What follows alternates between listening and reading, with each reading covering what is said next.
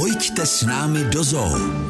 Milí poslucháči, dnes sa spoločne vyberieme do časti zoo, ktorá je možno občas troška pozabudnutá a konkrétne sa prejdeme lesní stezkou. Zastavíme sa pri výbehu psov pralesných. V naší zoo tento druh máme teprve od roku 2017 a zatím u nás byli umístěni vždy pouze samci. A momentálně se ve výběhu nachází psi tfy. Když se však řekne pes pralesní, tak si každý představí psovitou šelmu. Ty jsou totiž všechny velice navzájem podobné. A právě psi pralesní jsou v tomhle takovou výjimkou. Na první pohled totiž připomínají spíše šelmu kunovitou. Pre tých, čo ich ešte nevideli, by sme ich mohli popísať. Psi pralesní majú hnedú až hnedoryšavú farbu, dlhé zavalité telo s krátkými nohami a chvostom a celkovú výšku zhruba 30 cm.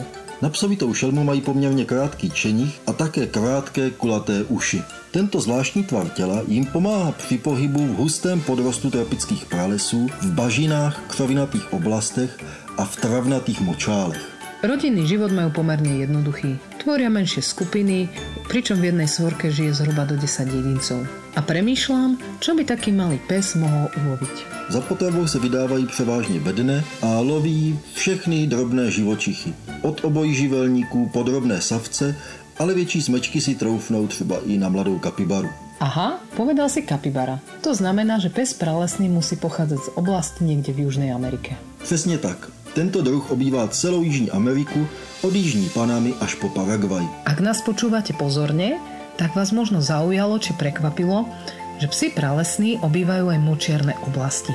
Je to preto, že tento druh sa vody nebojí, ba naopak sú to vynikajúci plavci.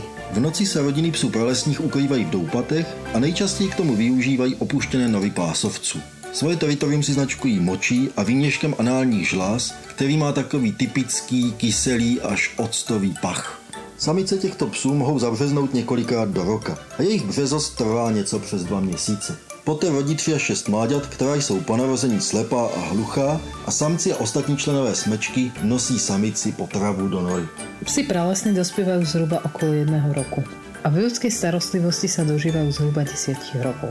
Jedná sa o veľmi vzácnych chovancov v zoologických záhradách, No ale ešte vzácnejší sú vo voľnej prírode. Väčšinu informácií, ktorú ste sa dneska dozvedeli, tak vieme z chovateľských skúseností. Pretože pozorovať tieto psy vo voľnej prírode je skoro nemožné.